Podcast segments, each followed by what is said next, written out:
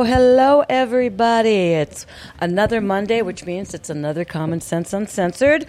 And uh, if you want to make sure that you're getting the best political factual evidence out there, make sure that you go to gfbestsource.com, click listen now where it's live to chat, click the Twitter link, no, the Twitch link in the upper left corner. And we're always, as always, on Rumble live and later on, so you can watch and share to everyone that you know. And my guest today is Mr. Mark Nelson. We're going to be covering a lot of fun stuff. We're going to cover some of the gun rules that are coming down and a whole bunch of the other things. Mark, how the heck have you been? I can't complain. Kit, thanks for having me on today. Good to be back. Oh, I'm glad to see you. You know, the, the funny thing is, is that uh, finding topics for the show is not a problem lately. So I'm really interested to see how you're going to be doing. Well, you know, there's about 10 hours of material that we got to pack into one. So here we go. It's going to be a good day, baby. Here well, we go. I'm going to start right off with the, you brought you brought visual aids. It's, and so let me let me let me preface this with saying both of us are gun enthusiasts. So that's that's You are too. All right. so so this is probably going to be a very fun show, but but please, please tell me what you have brought that is going to make you a federal offender if you don't jump through some government hoops. Okay, so this has been on my mind for quite a while. As a gun enthusiast, you know, the most popular gun in the US is of course the AR-15, which by the way, I'll, I'll speak slowly for the liberals in the back of the class, does not mean assault rifle. Thank you. It stands for a company called Armalite. Nonetheless, uh, AR-15s these days really are no different than Legos for big kids. That's like Legos for me, and they're really cool and they're really fun. I have to tell you, okay, I love mine. My hubby bought me one of my very own. It's a little lighter weight. So you just have one? No, no, no. Hubby, no, no, no. I just have one. I have several other. Okay. But but my, I only have one AR because it's it's it's the girly version. But good for you. But I'm, I'm I really have to tell you, I uh, people look at me and go, "You have one of those," and I'm like, "Yeah." And, and what what do you think is so supposedly so scary about them? Well, I think it looks like the military M4. And of course, you know, the liberals' talking point is always like, well, it's a weapon of war. Well, yeah, so were so were clubs, so were swords and spears and arrows and, and all this sort of thing. I mean, for Pete's sake, you could come, come out there with a frying pan and clock some people over the head. And I mean, that could be a weapon of war as well. Should we ban those? I mean, whatever. But nonetheless, they, there's this push these days be, and and there's been plenty of shootings, and we all yes. get that, and those are tragic. And so that that's not good. But if we're going to enact legislation on guns, it should do something to actually minimize crime. Thank you. Rather than just excuse me, make things more onerous for law-abiding gun owners.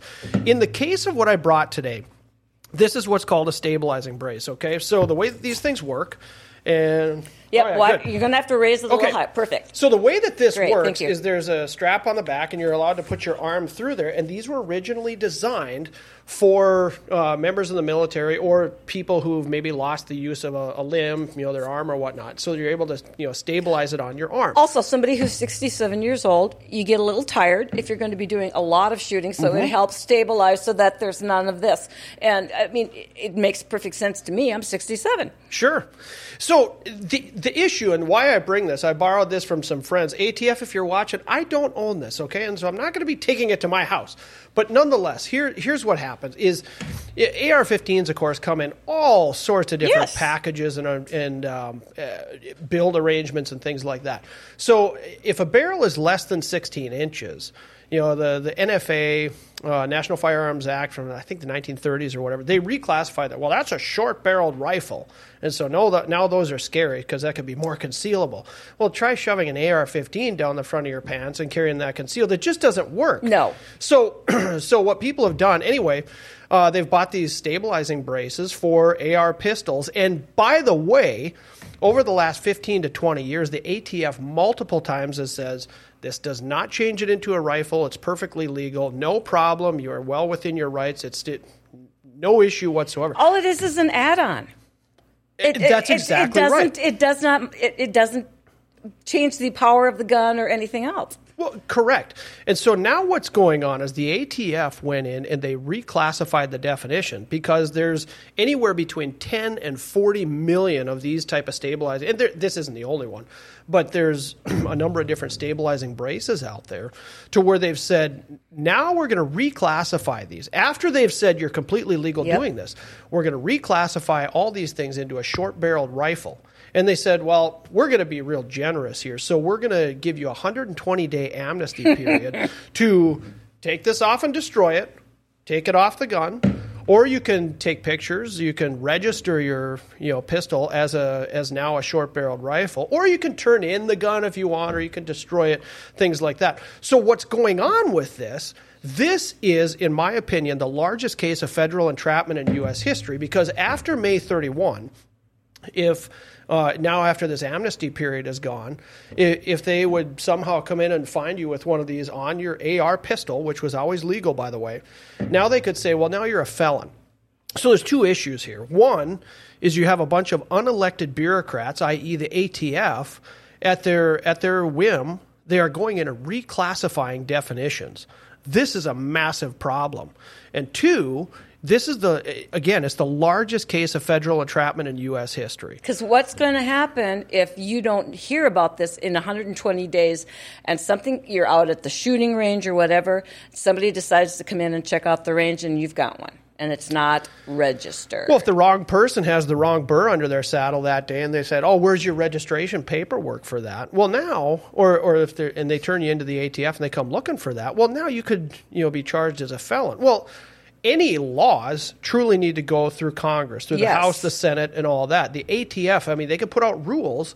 But they're not actually laws, but they will be enforced as such. And so that's that's where we're at. And so I guess the question out there to the listeners would be: Are you comfortable with a government that can just, uh, at its whim, go and reclassify definitions from things that were completely legal, and now they can say, well, well, now this is going to be illegal, and you're a felon if if we catch you with this on your, you know, what was a legal AR pistol. And how many people don't know that? I'm going to guess from anywhere from 10 to 40 million of these things in the public. yeah, I'm guessing there's a lot. there's going to be an extremely high percentage of people who don't know that. The other thing is, is it's going to also open the door for them to come in and take all of your guns because they're saying you haven't done what we asked you to do. Therefore, you have mm-hmm. lost your right to own all of your firearms, and we're taking them. Right. Right. It's it's the same argument. Really, it's this slippery slope argument of the people who say, "Well, the Constitution," and this would be more on the liberal side of the aisle. The Constitution is a living, breathing document. I love that. I think That's- we that's were one of my we were having a conversation at a separate location one time, and a friend of ours made the made the point. He goes, "Well, what if what if in your city or on your highway, all of a sudden the the highway patrol or the city police said, "Well, we have living, breathing speed limits." And so now you could be driving down the road. Uh, let's say it's uh, down Demers, okay? So it's 40 miles an hour. Now we all go like 50 down that road, but but uh, it's a 40 mile an hour speed limit. And let's just say somebody's going 35, but and all of a sudden you get pulled over, and the police officer says, "Well, you know it's." It's kind of a living, breathing speed limit out here. So today it's actually 25. So you're 10 over the speed limit. No, th- th- th- what's written down says 40 miles an hour. And where I'm going with this is the Second Amendment says a well regulated militia, being necessary to the security of a free state, uh, the rights of the people to keep and bear arms shall not be infringed. This is not a living, breathing document. This is a rule that says it shall not be infringed. Well, and what people don't understand is I am not armed because I want to hunt deer. Um, do I hunt? Absolutely. Mm-hmm. But the purpose of the Second Amendment, because they say, well, you don't need a right, you don't need an AR to hunt deer. My, my God. I'm going, I don't have an AR to hunt deer. I have an AR to hunt coyote. Sure. okay. Yeah, yeah, yeah. Now that I have, but but what what I'm trying to get across to people is it, the Second Amendment is not about freaking hunting people. Mm-hmm. It's about your ability to protect yourself from a tyrannical government. And when you look at what's happening right now with the ATF, when you look at what happens with the FBI and the Durham report, another thing, if you're at all informed, Houston, we have a problem with we're we're heading very quickly towards a tyrannical government that is going to be infringing on a lot of my rights, which is why the Second Amendment was written. Hundred percent correct. Uh, yeah, a hundred percent. You know, guaranteed. the the guys who wrote the Constitution and put in the amendments, Uh, they had just come out of a tyrannical government under the rule of England. You know, taxation without representation and all you know all those things. So when they were writing the rules for the new country, you know, believe me, the first thing on their mind was like, ah, I really want to retain my rights to go duck hunting. No, it wasn't about that at all. It- it- eh, but so there is the the very real thing of yeah, the it's a check and balance against the government from the people. And by the way, when we have doc, documents in this country that says our government is by the people, for the people, and of the people, well, that, that should be pretty explanatory. You would think, but we're losing a lot of that. We're, we're losing a lot of where we have people in power that are designed to represent the people. They're basically seeming to be empowered to represent themselves. Mm-hmm. And all we are is pawns on a chessboard who are easily replaced. And that is again why the Second Amendment was written because they came out of a war against royalty and people who looked upon the peasants, which is what they were, as nothing more than tools to get something that you wanted. And as soon as that was done, well, they were disposable. And since we live in an increasingly disposable society today, it doesn't surprise me that the Second Amendment is becoming more and more necessary. Yeah. So my question to you is, what is uh, the First Amendment? Of course, is free speech, Free right? speech, yep, And, and what, that's- what helps guarantee free speech? Well, that'd be the Second, Second Amendment, Amendment. the right to keep and bear arms, and it's a it's a check and balance against you know the the overreaches of the government, and you know the where is it where it says that the the every once in a while the tree of liberty has to be re- refreshed uh, by the blood of uh, tyrants and ah, I'm, I'm messing up the quote. Well, but you- but the thing you have to realize is that this is simply history repeating itself. We have It gone through these types of periods. Uh, over the centuries, where people that have amassed a lot of money and a lot of power think of themselves as better than everybody else and in control of everything, and need to be, quite frankly, smacked on the nose with a rolled up newspaper and told, Mm-hmm. snap out of it. And we're heading right into that same period again. Well, you take a look at what's going on uh, around the country, and specifically, I mean, I think this is coming up in the show later, but you look at what's going on in Minnesota. I looked at very recently what was going on in Michigan and, and other states around the country where I truly believe that this is a divide and conquer strategy. Absolutely Uh, is. By the left, what's going on. Um, in the course, in the case of Minnesota, you know, uh, Governor Tim Walz, I like to call him Tim Jong Un because he's such a tyrant over there. But anyway, so Tim Walz just signed in two two new gun control things. Yes, he did. And and all this is said, you know, this is going to increase safety. Well, now it's universal background checks. Okay, and a lot of people don't understand what that. But any transfer of any gun. Uh, in any way now has to go through a background check. I want to make sure people understand. This means if I die and I give my gun in my will to my child, they now have to go. And I'm talking my adult child. I'm Correct. 67 years old, so I'm not ha- giving it to a three year old. They have to go through the entire process again, whether they've gone through it once or not. Yep. Yep. No, that's that's correct. And as the laws stand right now, at least this is the way it is in the case of North Dakota. One, you can't sell uh, firearms across state lines. No. But private sales are still completely legal. Yes. And when it comes to private sales, you or I could not knowingly sell a gun to somebody who's not able to pass a, a background check. Now, there's a it's kind of the honor system when, when you come to that. So, are there is there a possibility for somebody that shouldn't have a firearm or that's you know not legally allowed to have a firearm to get one? Sure, that possibility is out there. But statistics in in uh, crime stats don't back that up. I mean, almost you know half of the guns are stolen. Almost the other half are bought illegally. And so when when when legislation like this comes through, it just makes it more problematic for law-abiding gun owners. Well, that's the point I wanted to get across. Is it's not you and me selling my gun to my buddy. Right. It's the guy on the street who's who's getting a gun in a paper bag and getting handed 500 bucks uh, because he wants to handle some business and stuff like that's the problem and none of these laws are going to impact any of those transactions they're Right. just going to make it more difficult for you and I to enjoy what we do which is wonderfully controlled gun ownership. I would I would dearly love to see the ATF rolling around in the worst neighborhoods of New York and San Francisco and Chicago and LA. All these roll into Compton uh, to some of these illegal gun sales that are going. Hey, hey, that's got to go through a background check, you guys. I mean, how is that going to go over? I mean, come on, it, they don't care about that anyway. Well, uh, I've been to Sturgis several times, and I've sat next to uh, a, a, group of people called the Bandidos. Let, yeah, me yeah. let me tell you, the Bandidos Motorcycle Club is not worried right now about running through a background check. We're going to come back to the Minnesota and the Michigan rules here, but we're going to first go to Churchill's Shoes. Churchill Shoes has moved. One of the largest SAS dealers in the upper Midwest is now in the Grand Cities Mall and ready to find you a pair of shoes that you will love. At Churchill Shoes, they measure both feet to make sure you're getting the proper fit. They carry men's and women's styles and offer free special orders when shoes aren't in stock and free in town delivery. Churchill Shoes has operated in Grand Forks for over 65 years and over 75 years of shoe fitting experience on their staff and can cater to all of your footwear needs. Open Monday through Friday from 9 to 5 and Saturday from 9 to 3. Call 701 772 8256 or online at churchillshoesnd.com. Next time you're in need of footwear, give us a try. Your feet will be glad you did. Churchill Shoes in the Grand Cities Mall.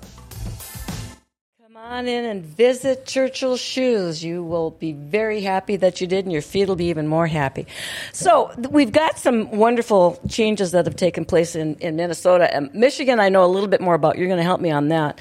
But Minnesota uh, has got me a little bit nervous because we, we have the family farm down there, and we, we stand to be greatly impacted by what goes on there. And, for example, um, you know, if, if right now it sounds like if you just even make someone nervous, you have the ability to be red flagged, which means somebody's going to come in and until they deem it necessary, you're going to lose your guns. So I, I, just read this, and this is off of CBS News, but it says red the law, the red flag law that uh, Minnesota just signed in, is divided into two separate parts. It creates a red red flag law, and it says here allowing family members, spouses, roommates, or law enforcement to ask a court to suspend somebody's access, someone's access to guns if a judge determines they're in significant danger of harming themselves or somewhere else, or someone else. Excuse me. Okay, so here's the problem I have. Um, you piss off your kid.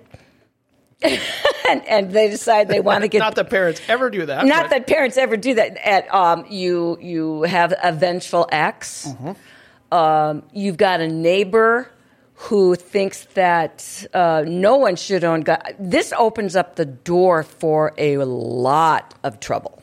It, it, does.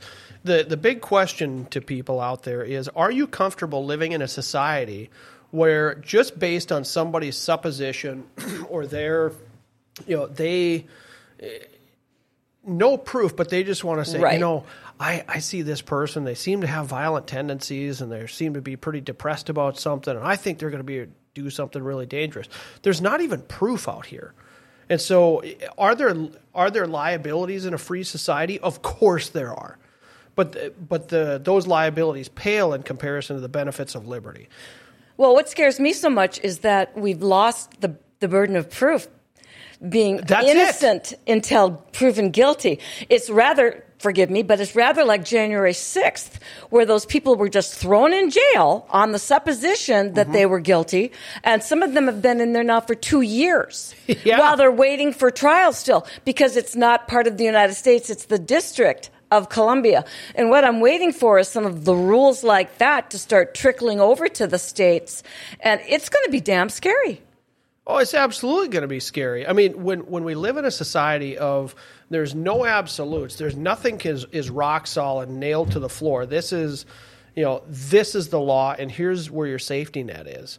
But when they can begin to change that on the whim, and, and this goes back to the conversation about those stabilizing braces yep. before. But the issue if they can change the laws at a moment's notice, when are you ever safe? Or do we want a society of people that perpetually walks around with the fear of, oh, so they're going to get me for something I don't even know what, but but somehow I'm going to be guilty, and there's nothing I can do to fight the system. Well, and you even mentioned the fact that this new ruling on on this isn't even a law yet. It's just a, it's just a, the ATF has made the decision and changed what was the decision from Mm-hmm. the past. So we're not even dealing with legislation here. The, at least the Minnesota law, bad as it is, is legislation that went through. But what scares me so much is with all of the, and I'm going to call it what it is, with all of the advertising and marketing of all of these gun incidents, mm-hmm. Yep. and and with all of the focus being on terrorizing through the media people who quite frankly wouldn't know one end of a gun from another. Into just thinking that if we got rid of them all we'd be safe which has been proven by the way to be incorrect. That this is the Yep. way that this is the way to go we put out these red flag laws and it's just opening the door to having everybody's guns confiscated. Now you have to prove you're sane or whatever to get them back. I watched a, a congressional hearing. This is uh, a number of years ago. Trey Gowdy was still in the House of Representatives, and I thought he was excellent. And this is back at the time they were still talking about uh, the uh, the travel list or people that were going to be on the list for air travel or you know banned from air travel because of you know they were under suspicion of being a terrorist or whatnot. And and in this there had been some just regular Americans who had been put on this uh, banned travel list. And Trey Gowdy was interviewing this uh, this lady. I forget what her name was, but nonetheless, he was interviewing her, and he said, "So these people have done nothing wrong. Correct. So how can they get their rights back?" To go and be able to travel freely. I mean, that's a constitutional right. You should be able to travel freely and be secure in your persons. And and she said, "Well, there's a process to get that back." And he said, "Exactly." And the word process is half of a different phrase which is called due process. And the point was to take rights away. That should be Huge. the due process. Yes. You have to go through the process to say, okay, you you have given up your own right or your your freedoms to do this. There should be an investigation, an official investigation, not just a neighbor calling up and going, yo, this guy worries me. That's exactly right. That's exactly right. Because then where's your stopping point? Right. I disagree with you, therefore I happen to know you like guns, so I'm going to punish you.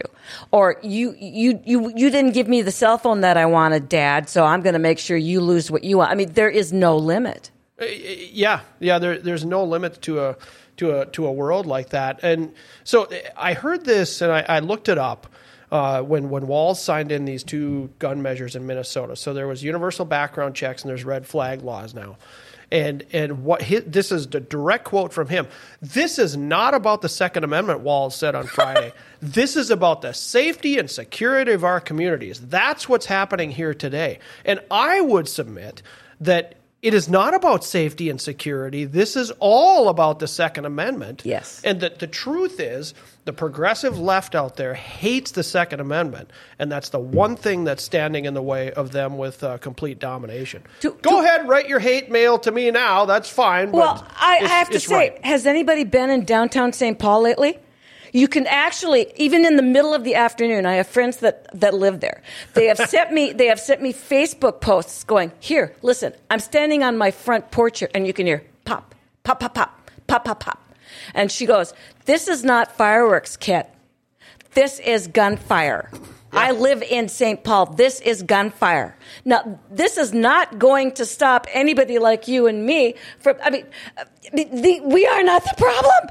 Did those guys go, go through background checks before they got those guns? By the way, I could be incorrect, but I'd be willing to bet that not only did they not go through a background check, but I'd be willing to bet that they did not go through a reputable dealer to purchase said You're firearm. kidding me. I am not. well, good thing we've got these new uh, legislation measures in there now, because this will fix the whole problem. I'm feeling safer already. It's, it's, see, they don't understand some things too. In fact, like I, I love to point out to people, I live rural. It Yeah, can be, yeah. it can be in the state in, in Traill County. There can be oftentimes there's one deputy on. Traill County is a big county. Now, if he's at the opposite end of the county and I'm in trouble, dialing 911 is going to mean jack. I like to dial 556. That's what I like to do. nine mm for me, but there you you, know, I'm just I'm just saying. But but what people don't understand is if someone's coming through my door, I can't go, excuse me, sir, but I just dialed 911 and it's probably, I was gi- been given an ETA of approximately 27 minutes until they get here. Would you please stop coming through my front door until the police get here? Yeah, exactly. I'd appreciate it very much. I mean, come on. Yeah, it's it's insane. I mean, eh, I'll tell you this. It- it- because the left loves this. You know, you can never do too much for education. You know, never pour enough money into education. I, I'm going to tell you something, and I know this based on uh, personal experience. When it comes to education, uh, the, some things really start to break down for the left, i.e., following the science and things like that. Yes. There's a whole slew of things we could go into. But let's talk about guns. So, in, in another part of my life, I work with a lot of liberal people. Shocker in today's world. But in the arts world, I, I work with a lot of liberals. Now, what I've done is I've taken some of them and I said, "Hey, you want to go shooting sometime?" Because because I'm the I'm the knuckle dragging Neanderthal. Uh, God know. bless you. Yeah, absolutely. yeah, aren't these knuckles healing up well? God, God bless you, son. Thank God there's some alpha alpha males left. So what's interesting? uh, So there's a friend of mine. He grew up in in uh, California, I believe Thousand Oaks, and wherever that. I think it's near L.A. Right? Yeah. If I'm thinking right. Okay. So he grew up out there. Never shot a gun in his life. Well, a few years ago, I said to him, uh, "Hey, man, you want to go shooting, or uh, maybe I'd taken somebody else?" And no, that's what it was. So he comes up to me at a rehearsal we were at because I play in an orchestra. He comes up to me at a rehearsal. He's like, "Well, can I go shooting with you sometime?" I said, well, "Absolutely, Hell dude. yeah. That's yeah, it's a wide open thing. Come on, let, I'll take you." So I took him shooting. He'd never shot before, and before we went, I, I sat him down and I said, "Okay, here is how this gun works." I showed him one of my nine millimeters. This slide is going to articulate back and forth, and uh, or recip- anyway, you know what it is. Don't get It's- your it's gonna finger stuck. Yeah. Don't get your finger stuffed. Don't sti- uh, don't stick your finger on the trigger until you're ready to fire. Here's how you Don't turn it sideways like you see in the movie. So anyway, I took him shooting, and I kid you not, five minutes after we got done, he texts me. He's like, "Dude, that's the coolest thing I've ever done. Can we go again sometime?" Well, fast forward four or five or uh, three years now, and and he has, eh, I bet he's got close to ten handguns, and and it, it- like he got bit hard by the gun bug. And and now he just loves to shoot. And he goes, "Hey man, when you're in town next time, can we can we go shooting? I, I got to get some range therapy." I'm like, "Yes." And this is a guy that grew up in California. So my point in telling people this is once people start to get educated about Yes. a topic and, and especially about guns, they realize this is simply a tool. All okay, that's all it is. And if you don't use it the wrong way, if you remember, it's about safety, responsibility, and oh, by the way, there's that hidden benefit of you're able to protect yourself in your home, which is which is a God given right, by the way. And and so it, it, liberal logic starts to really break down once people understand how they work, what they are, and then they're like, "Well, But, but I don't have a problem." But it's those. not logic; it's emotion. That's and right. see, that's the thing because they live in the land of fear, and you fear most often what you do not understand. Mm-hmm. Especially that's that's the first. Effigy of fear is the, the the boogeyman under the bed. Have you ever seen it? No. How do you know it's there? Because I've been told it's there. Yeah. Therefore, I fear it. Therefore, I will live in fear of the boogeyman for the rest of my life, even though. But somebody told you, no, I facts don't matter. And when you when you start to, get people educated, as you said, it makes a huge difference because what they fear isn't the gun. Correct. That what they fear is the unknown portion of it. Mm-hmm. And when I've seen politicians I think it was Dianne Feinstein years ago that brought one in, and it was hysterical the way she was handling I think it. it's her 140th birthday. It today, is. way. is. Yeah, they got they got her they, they got her propped up right next to Biden anyway. But but but you could tell by the way she was handling the sucker. She'd never held a gun in her life. Yet Yeah. she's standing up there pontificating about the evils of this gun, and I'm just looking at her going, "Lady, for anybody that knows diddly, you've got zero credibility." But for the crowd she was pandering to, excellent, excellent. Well, and when it's it, your comment earlier about that, it's all about emotion. When Yeah. you frame it, it- oh, well, don't you want our kids to be safe? Yes. And this is about the safety and security of our communities. This isn't about the Second Amendment. That's a bald faced lie. It's absolutely about the Second Amendment, and they hate it because they can't control a free public. Well, and as a female, again, living rural and ever everything else, and I, I spent most of my career uh, earlier on being a business to business salesperson. I'm out on the on the on the Yeah. road and everything else. Let me tell you what, uh, bad things happen out there. And bad things happen to good people, and that's why good people need to have guns because of bad things happening to good people. Yeah, that's right. That's right. Yeah, so Minnesota, they signed in the red flag laws. They signed in universal background checks. Um, I, I don't know how they're going to enforce that, by the way, if somebody sells a gun to somebody else. I mean, it's an unenforceable law. So where this is going is they want everything to be registered so they can come in and check on it whenever they want.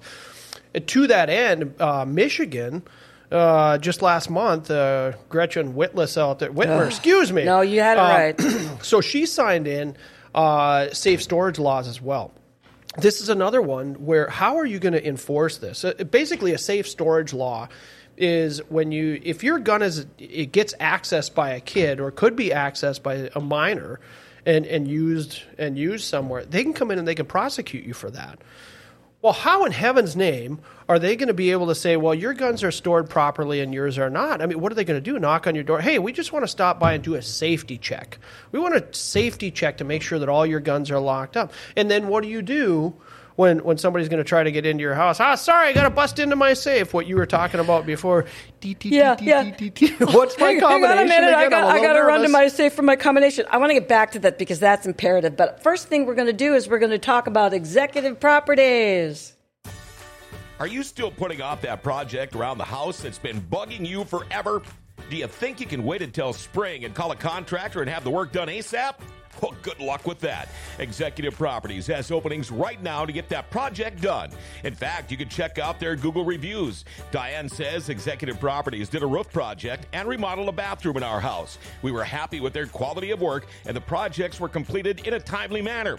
We will use Executive Properties for our next home project. Get that project done sooner than later. Call Executive Properties 701 330 1273.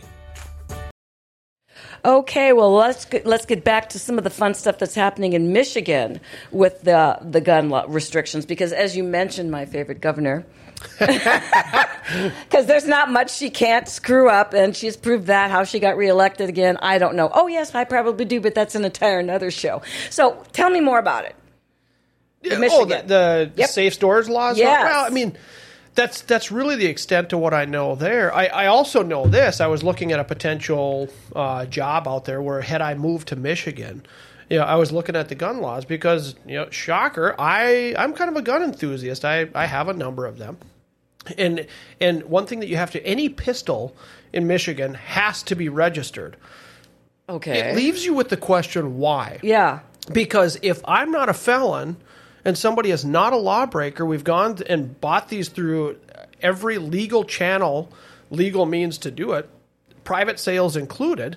If there's nothing wrong with that, then what business is, uh, is it of the government uh, to know what you have as your own personal property? What other personal property would you like to just uh, hand over and say, well, I, I, registered this and that and the other thing? I want to bring something up with that too because uh, I've bought several guns, gone through the background checks. I've got my Yeah. concealed carry now, so I'm I don't have to jump through as many hoops. But but the thing is, is that they they supposedly said, oh, once that's done, that's all thrown away.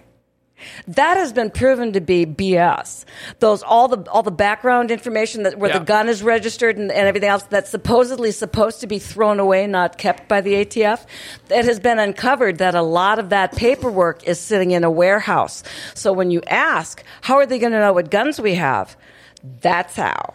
Did you know that about uh, six, seven years ago now, there's a local gun store here in town, big name, where the, the ATF came in and they said, hey, we want all your 4473s.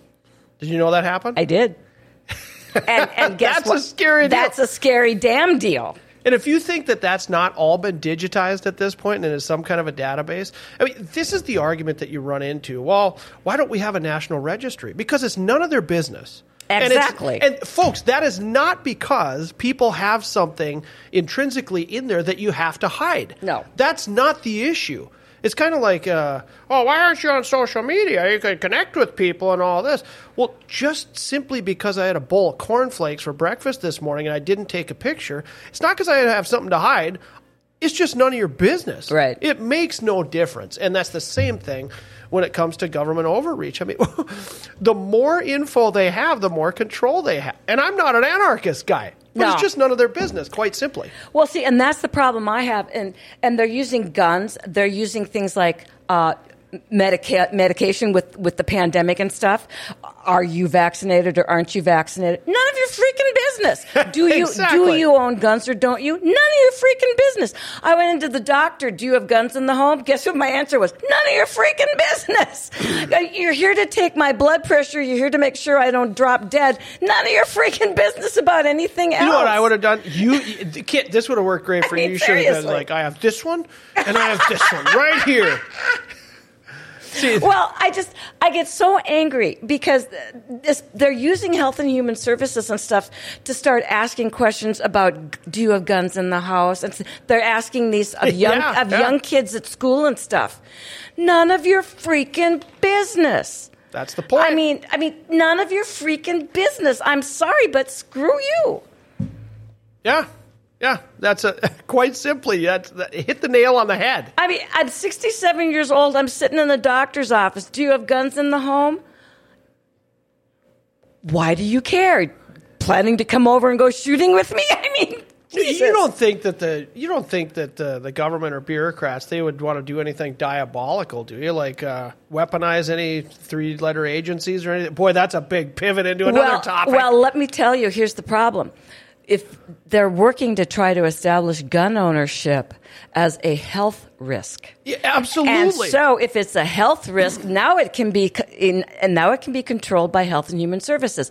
Our, North Dakota Health and Human Services has a five billion dollar budget.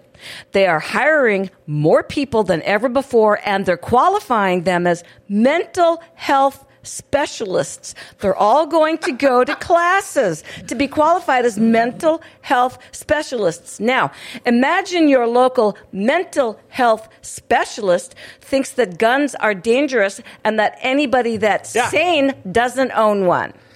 Or if they if, if they would say, yeah, I mean, take your pick of the issue. Whether ah, white supremacy is our biggest problem in this country. I've never even met a white supremacist. Okay, and probably most people haven't. Okay, wait But- a minute. Okay, I go want- ahead. Here's the deal.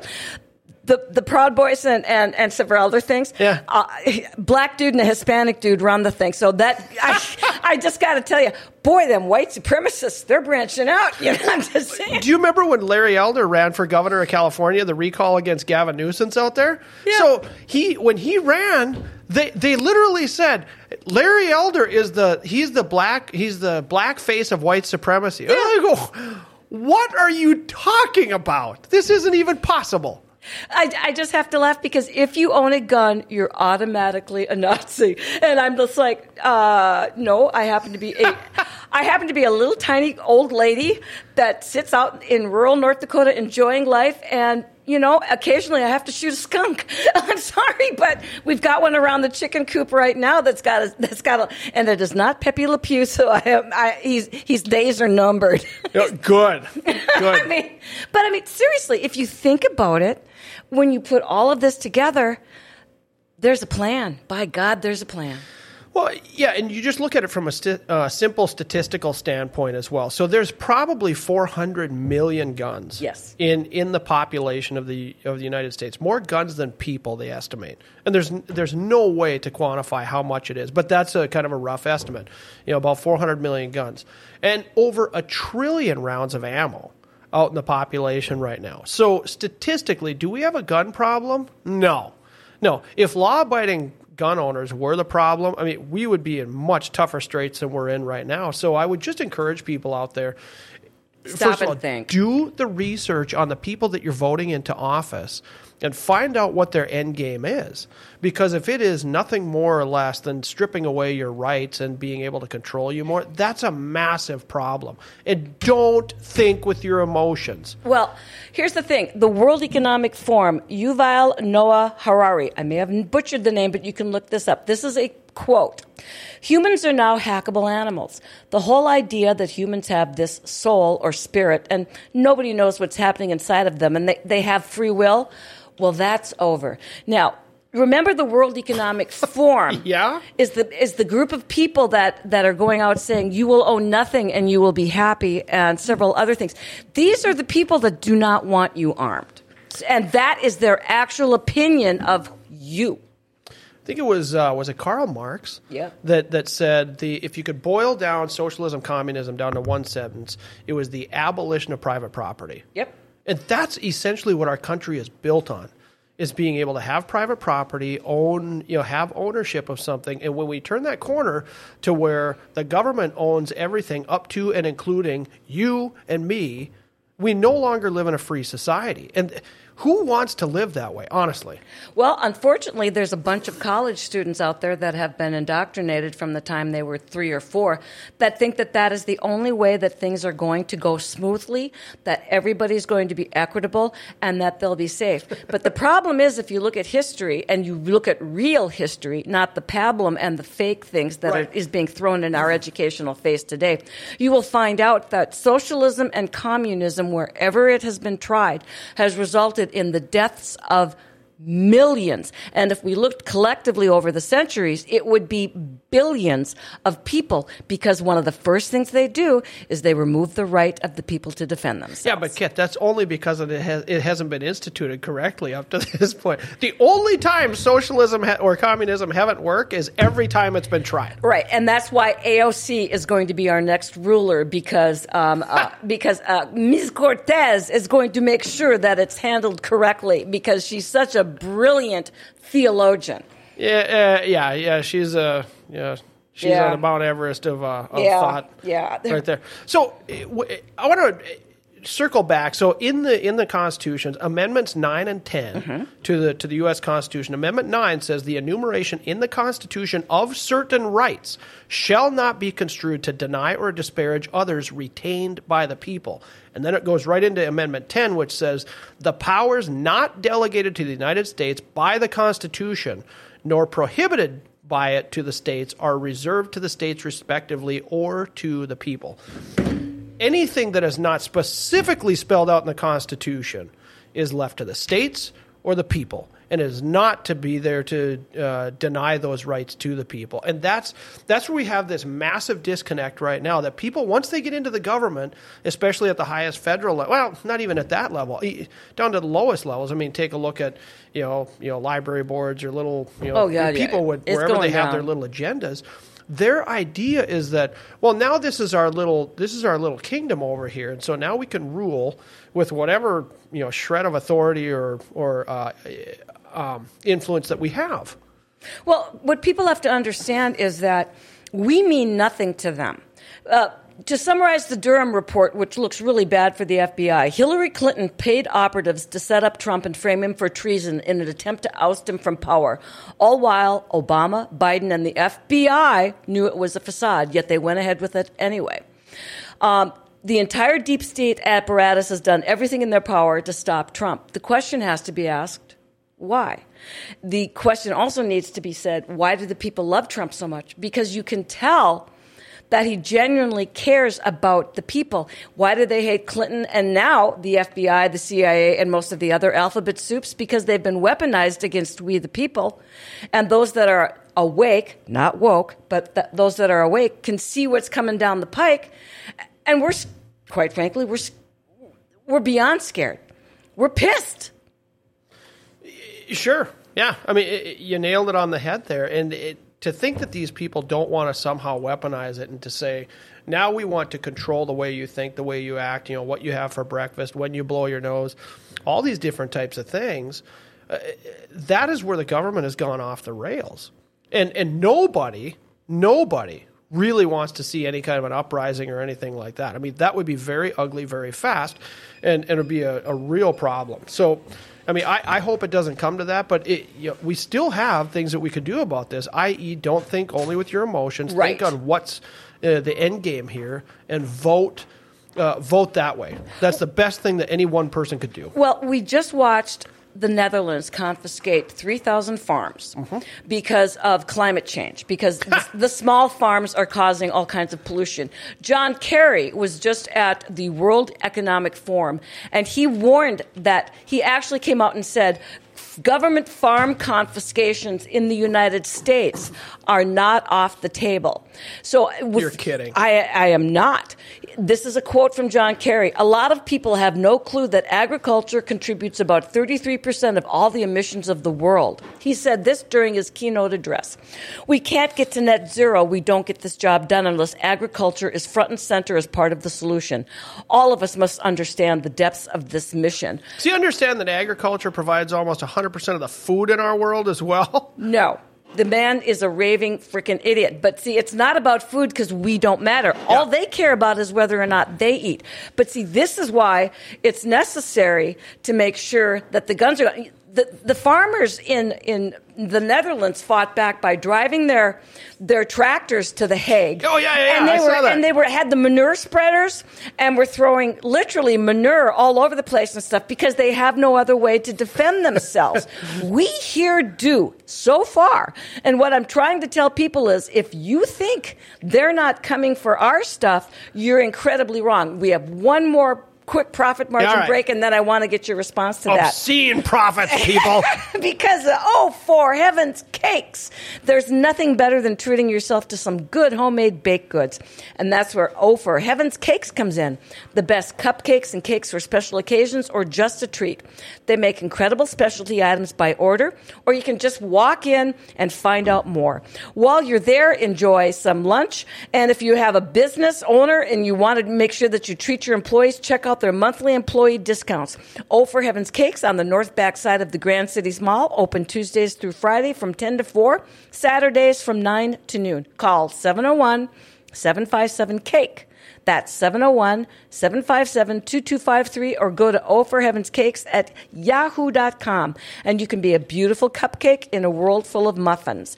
Now it says here if you're looking for a job, Oh for Heaven's Cakes is hiring. And the other thing I'd like to remind everybody about is June is wedding month. If you want a great wedding cake, get in now and get your order in because these people are busy.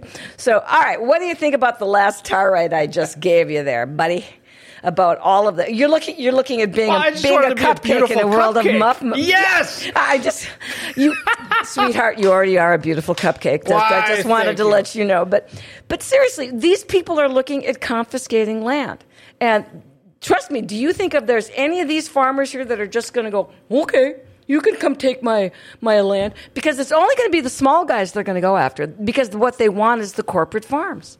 Well, sure, they want corporate farming, and and that should be very telling to anybody out there when when somebody like John Kerry Yep. uh, says that uh, confiscation of private farms is not off the table. Are you kidding me? Nope. Where where are they going with this? And what else could they say? Well, you know, this is another contributor to climate change, and so we're going to take that away from you as well.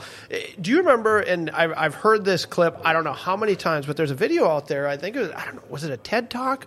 Bill Gates was out there, and he says. You know, we- we're gonna we're gonna do a little uh, uh, algebra equation here, and there's there's really four factors. There there's people, there's goods and services used, and blah blah blah blah blah. All the, these these other two factors beyond that, and these are all contributing to climate change. And he goes now, in order to get uh, emissions down to net zero, one of these one of these factors has to be pretty close to has to get down to about zero, right? Well, if one of the factors is people, Yep. I mean, you start off on the wrong foot there. And and his comment was, you know, through vaccines and healthcare, we can probably reduce the reduce population by ten to fifteen percent. Hence the pandemic. over a billion people gone. Yes, gone. it is. Yes, it is, and hence the pandemic and all the vaccines. But here's the other thing: is is the fact is that people don't understand. They're saying it out loud. Right. Yeah. What the hell is wrong with you that you're still sitting there going, "Oh no, no, that's not what he meant." The hell it what? How else would you interpret that? There is no other way to interpret it, and and I'm going to go back to the voting thing here, just uh, just for one one second here. So I believe in the last presidential election, which was you know Biden against Trump, and in that election, I believe it was about 50 percent of the of the uh, eligible voters in North Dakota went and voted. and and I think that that statistic would stand up pretty strong across the country. You know, half, maybe 55, 60% of people voted. Well, well, here's the issue. We have an apathy problem in this country.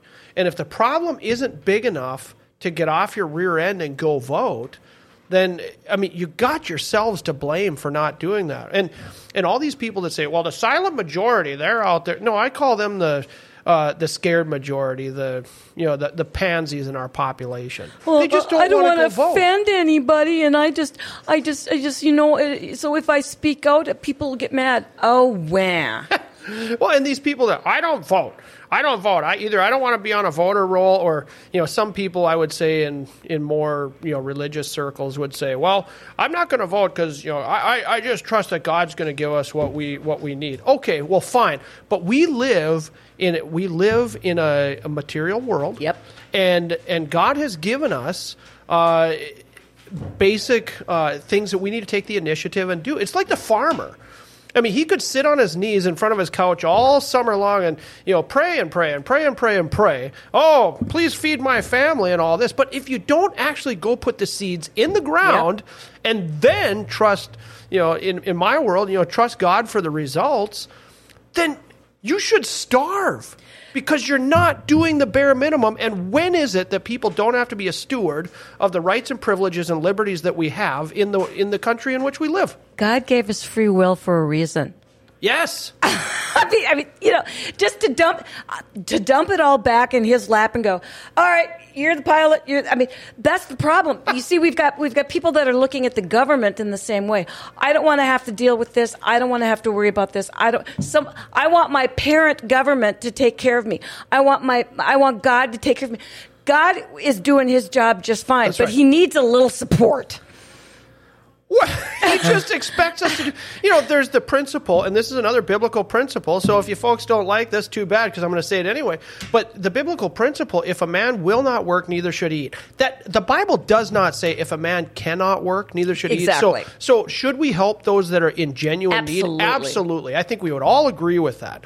But but if a man will not work, neither should he eat. You know, the person that is able bodied out there and just refuses to work, you know what the best thing that can happen to you? Extreme hunger. And if that's not enough to get you off your rear end to go work, you know you should you should probably die of hunger because you don't earn anything. Well, and, and here's the thing that I always like to when, when they say God will take care of it. Okay, well, there are some things that I prayed just voraciously for Yeah. to God. All right, didn't get them.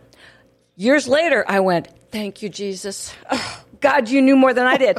so what I'm trying to say is, if you're sitting here going, "God's going to take care of it," maybe the way He's taking care of it is empowering you to get off your arse, speak up, and fight back. Well, and, and what's wrong with that? Being being a voice for common sense, you know, common sense. Hey, hey, how about that? or conservatism, or or actual good values in this country. I mean, you and I have talked ad nauseum before about what's going on with the whole trans issue, and you know, men wrecking women's sports. I, I have to ask you this, and this is a hard pivot, but Okay. I have to ask you because I'm I'm very curious in, in your perspective on this. I heard somebody else bring up bring up this issue, and it, when people said, "Why aren't men standing up for women?" i with this whole trans issue right now, and you know, women in or men walking into women's sports locker rooms, all this sort of thing. Why aren't men standing up? Where are they? And this person brought up, you know, for the last 20 to 30 years with the extreme feminism movement, women have said, we don't need men for this, we don't need men for that. Don't hold the door for me, you don't have to pay for this, you don't have to do, you know, whatever. You know, we're just as good in every way. And so stay out of our lives. Well, now I, the men are kind of staying out of it and just saying, well, all right, fight your own battle. And what's happening is the hardcore feminists out there are doing Nothing. anything Nothing. to stand up for their for their own rights. And I'm telling you, in 20 years, all the best female athletes will be dudes. I, the the thing that I don't somebody said why would a man want to compete in a women's sport and I said well because they can't compete against other males they're, they're they lose every time they're like the guys that are doing this are like ranked 400 and something Yeah. uh, in the men's division of the sports they come into the women's division don't have to work extra at all I mean no extra work no extra sweat no nothing and they'll ace it and they'll and they'll they'll leave us in the dust even though Yeah. we've spent decades working towards this goal.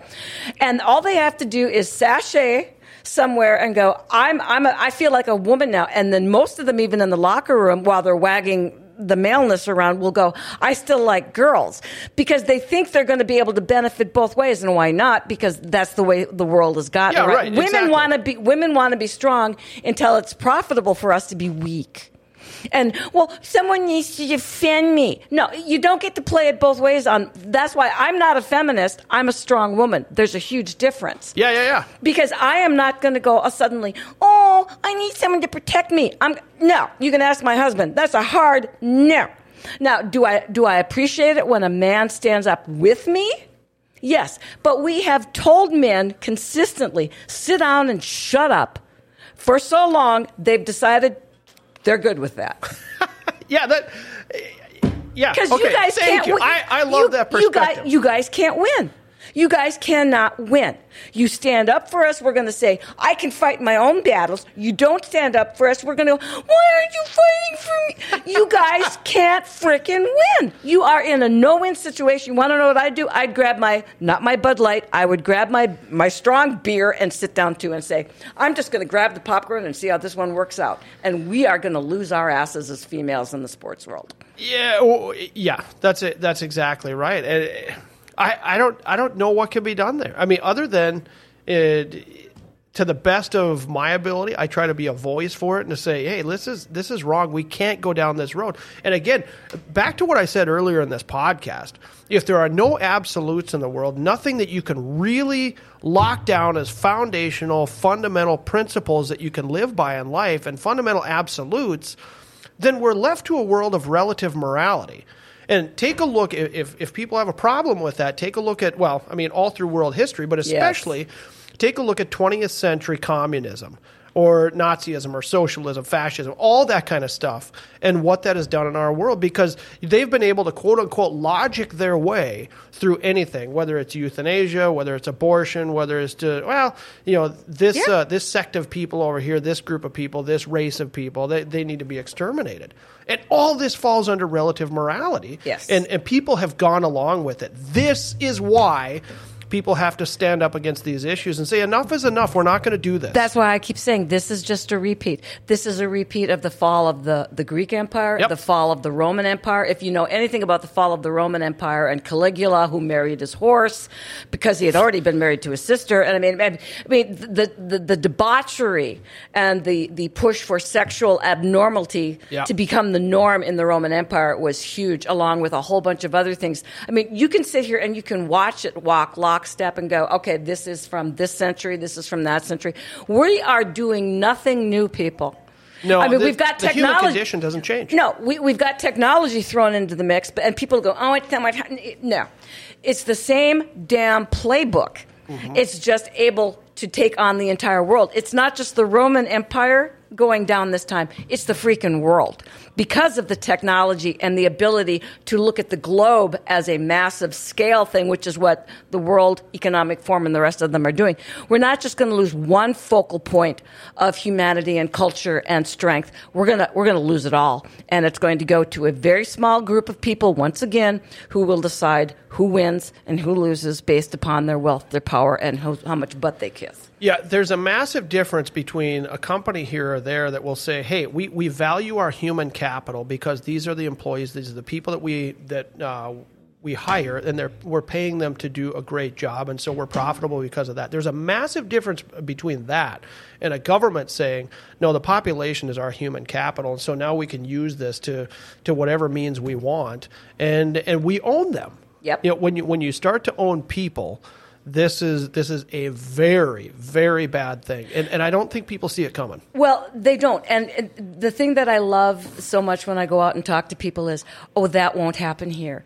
My uh, my adoptive mother, uh, through a vast, real uh, way of different, she was just she survived Auschwitz, and and so I can tell you because because Sophia always made sure we knew, and Sophia said they they they refused to see what was right in their face. Now, Sophia uh, went down fighting. She went. She was captured. She was a freedom fighter.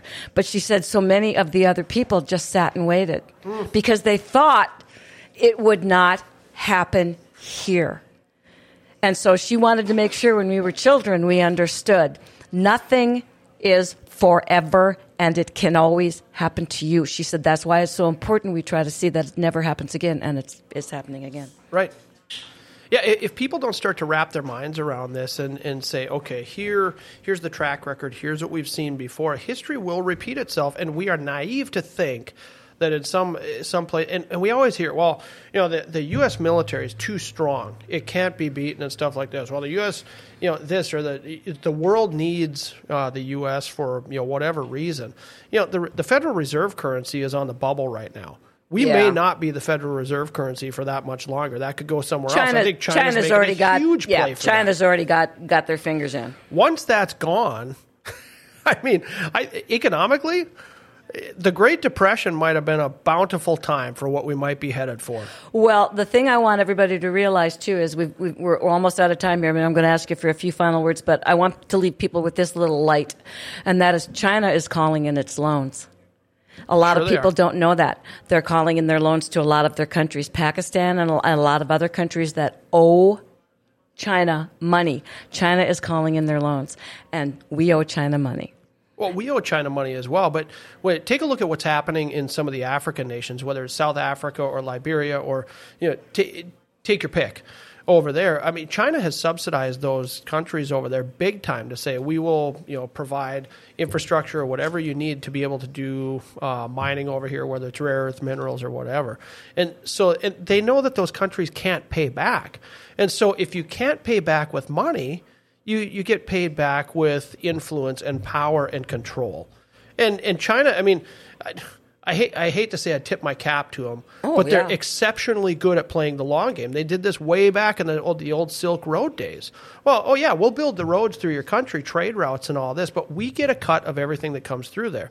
And what they're doing now, whether it's trying to buy up farmland in you know North Dakota or Michigan wherever, is 52. 52 companies are coming into Michigan trying to buy up Yeah. agricultural land, and each purchase is getting larger. And when they get a cut off of all of that, and they have control of what's going in, uh, going on in your what should be an autonomous country, um, at some point you have to start asking. I mean, do we actually own our country anymore? Well, that's the one thing I want to leave everybody with today. Um, I want to let them know that the United States has forever, since our inception and stuff, been the bastion. Uh, as long as the United States remained strong, the American dream and everything else, Yeah. it gave people hope. And the one thing that I, I, I truly see happening here across the world is once the United States falls, even if it's through economic or whatever, the hope for the world is basically going to disintegrate because where the hell are you going to go? Yeah, that's right. Where the hell are you going to go? And that's why it is so important that we remain aware, that we remain strong, and that we keep the Constitution alive as it is. It is not a living, breathing document. It was written by some very smart people who came through some very tough times. And ladies and gentlemen, we are due to go through some very tough times here in the future. Mark, what have you got to say to, for the good of the order here before we take For off? the good of the order, well, I, I probably need to go home, maybe run a couple rounds through an AR-15 or something like that, and and, uh, and have fun. But no, Kit, th- thanks for having me on again. It's always a pleasure to, to be able to talk with you and you know discuss some conservative values, Hey. trigger a few liberals, and uh, just have a have a good uh, conversation with you. Well, you know, the way I look at life is this: if I have reached uh, one or two people, or or somebody shares this show and says, "Hey, just listen to these these these two morons out there chatting away with each other," and somebody maybe goes, "You know, I hadn't thought of it that way," we have done our job. So, everybody, I just want to tell you, hopefully, we, we it's Memorial Day. We will not be with you next Monday, but the following Monday we'll be back. Stop in, check us out on Rumble, share the link with everybody, and remember, Common Sense UnSensored, spelled funny, is here to tell you the facts. Everybody, take care. We love you. Bye bye.